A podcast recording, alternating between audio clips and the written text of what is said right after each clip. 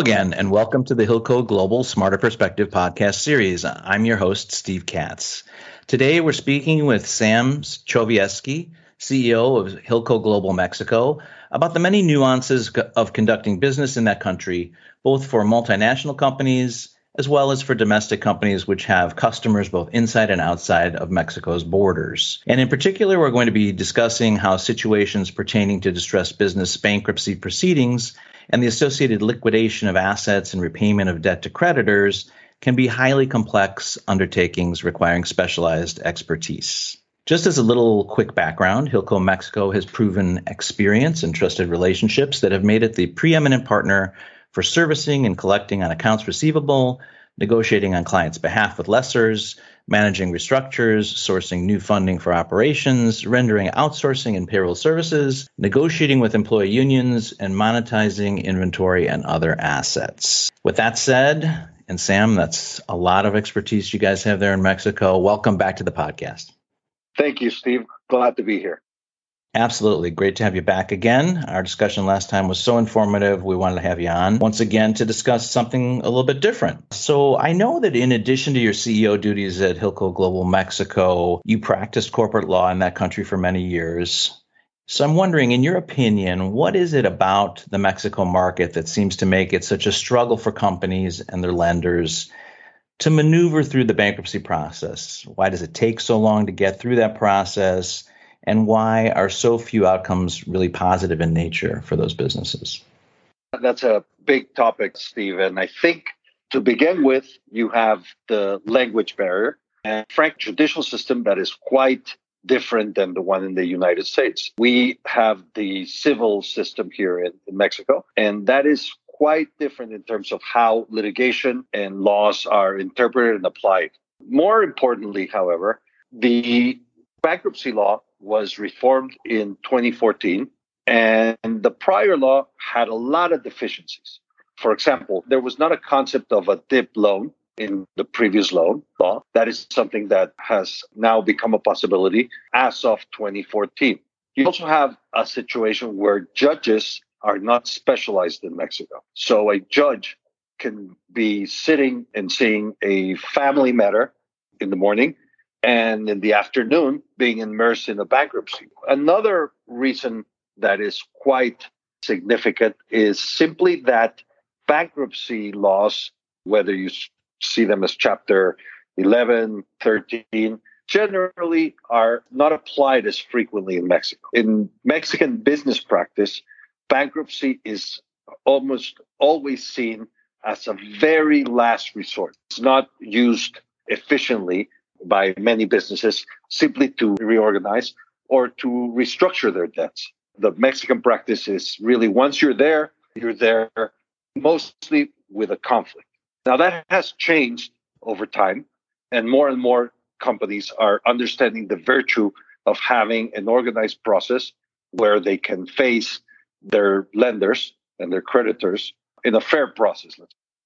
Yeah, so quite different than what one might expect in the states or in other countries for that matter. So very, uh, very good info. So next, I'm wondering. What are some of the key mistakes that companies, their lenders, and even some of the partners that you've seen engaged on their behalf make, whether right out of the gate or further into the process, that actually work to inhibit their potential to achieve a successful outcome in the face of a distress situation? One thing that I've seen repeatedly is that many times, in particular with foreign creditors, they have to, because of the differences even in language, rely heavily on their legal advisors and perhaps some restructure firms who they engage for their services. Now, many times that lead to a lack of focus on the underlying assets and really the value of the assets. And, you know, lawyers will, as they say, Rather, litigators will litigate. And when you get into that situation, the ultimate game is litigation itself. The assets will suffer. And that tends to happen in many of these processes, particularly as time goes by. I also think that one important thing that companies need to do is to adequately due diligence in this process. Again, many times in the process of the due diligence itself, we tend to forget about the importance of understanding the state and the value of the underlying asset. And that is significant because, in the end, in many of these processes, that's really where you get your recovery. Yes, makes sense. And I know that you and the team at Hilco Global Mexico have worked with many companies in the capacity that you're describing. So, would you be able to share with the audience, as you did last time we spoke, a specific engagement that epitomizes how your team does engage with clients in situations like the ones you're referring to here, and then the difference that that can really make for a client when it comes to the outcome, bringing a partner like Hilco in and leveraging that expertise?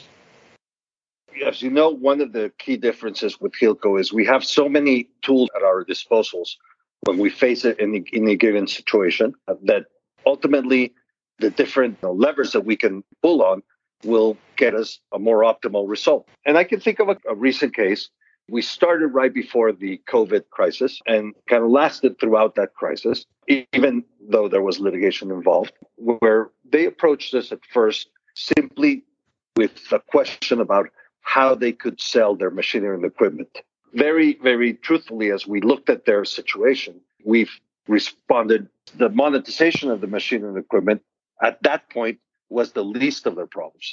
They were facing creditors. They were just beginning a potential bankruptcy process. And, and frankly, at that point, even if they wanted to monetize those assets, they really couldn't or weren't in a position to do so.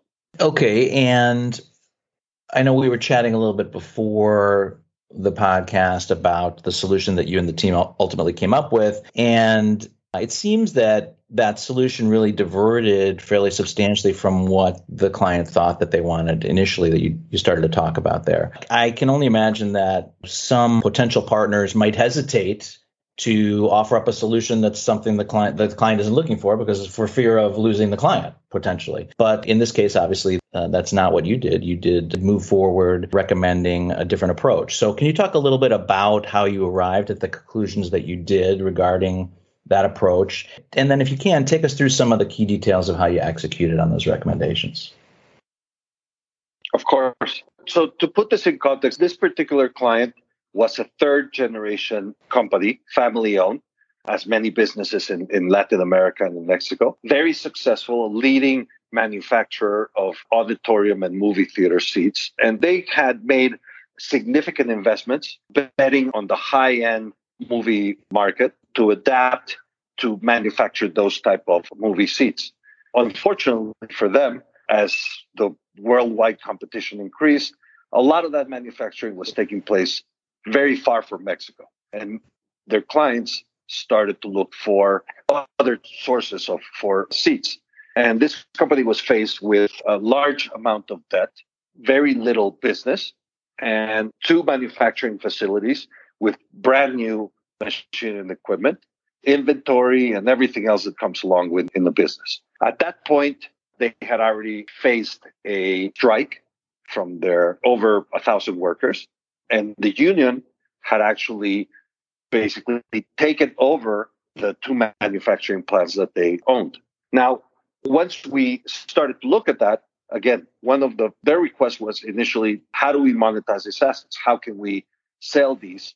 And where and how do we understand the value and ultimately the monetization of these assets. What we ultimately discussed with them over time was really understanding first who their lenders. Once we understood that, we fortunately had relationships with two of their major lenders, and we made basically a, an alliance with the client. We then proceeded to purchase much of their outstanding debt. We achieved a great discount on, on that purchase. And that allowed us to, then to turn around and during the monetization process, give the client an opportunity to recover part of its equity in the business through helping us monetize the assets effectively. So that was basically where we ended up with in, in a process where that looked like a pretty simple engagement for the sale of machinery, it really turned out to be into a much larger and interesting deal, both for the client and for ourselves. It, well, it certainly sounds like it, and I know I know there were other facets to the solution as as well. Can you can you get into some of those? I know a very short period to make it all happen. And then some of the negotiations related to the union, anything else in there too. I'd just love to get some more detail for the listeners today so they can really understand the difference that that Hilco can make on their behalf if they find themselves in a similar situation. Of course. One of the things we did is we really worked very closely with the company and the receiver in this case to make them comfortable on the monetization side of the equation. We actually achieved something that had never been done in Mexico, which was to monetize assets during the bankruptcy proceeding itself.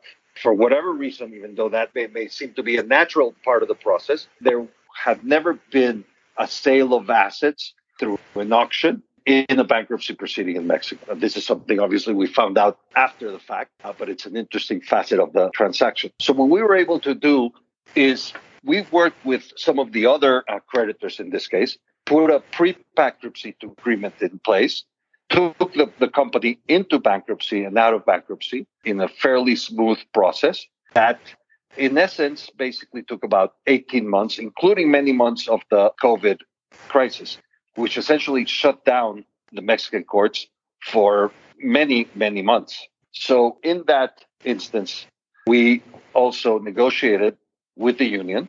In Mexico, workers have a preferred right in any bankruptcy proceeding. They're senior to basically most all creditors. And, and even though they may not attach to collateral that is assigned specifically to one lender, they do have that preference. So it was in our interest for them to release the two manufacturing plants that they basically were assured that their positions would be respected. They would ultimately be paid whole. So we came up with a solution as well. And we directly, in cooperation with the, the human resources area of the client, basically paid out all of the workers from the proceeds of the monetization process uh, themselves as preferred creditors using a trust mechanism that gave transparency and assured them that, that the funds were not going to be misused or, or somehow taken to pay other creditors.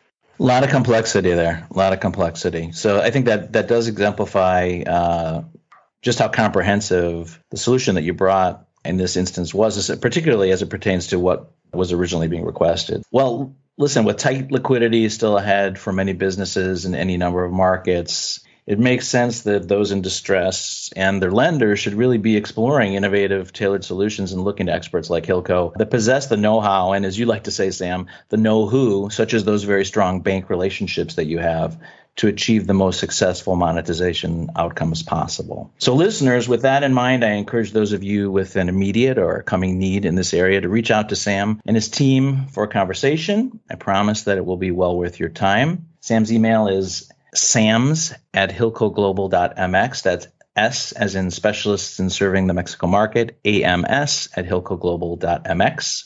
Sam, as always, a pleasure having you on the podcast once again. Thank you, Steve, for the opportunity to share this experience. That was great having you on again. And listeners, we hope that today's Hilco Global Smarter Perspective podcast provided you with at least one key takeaway that you can put to good use in your business or share with a colleague or client to help make them that much more successful moving forward. Until next time, for Hilco Global, I'm Steve Katz.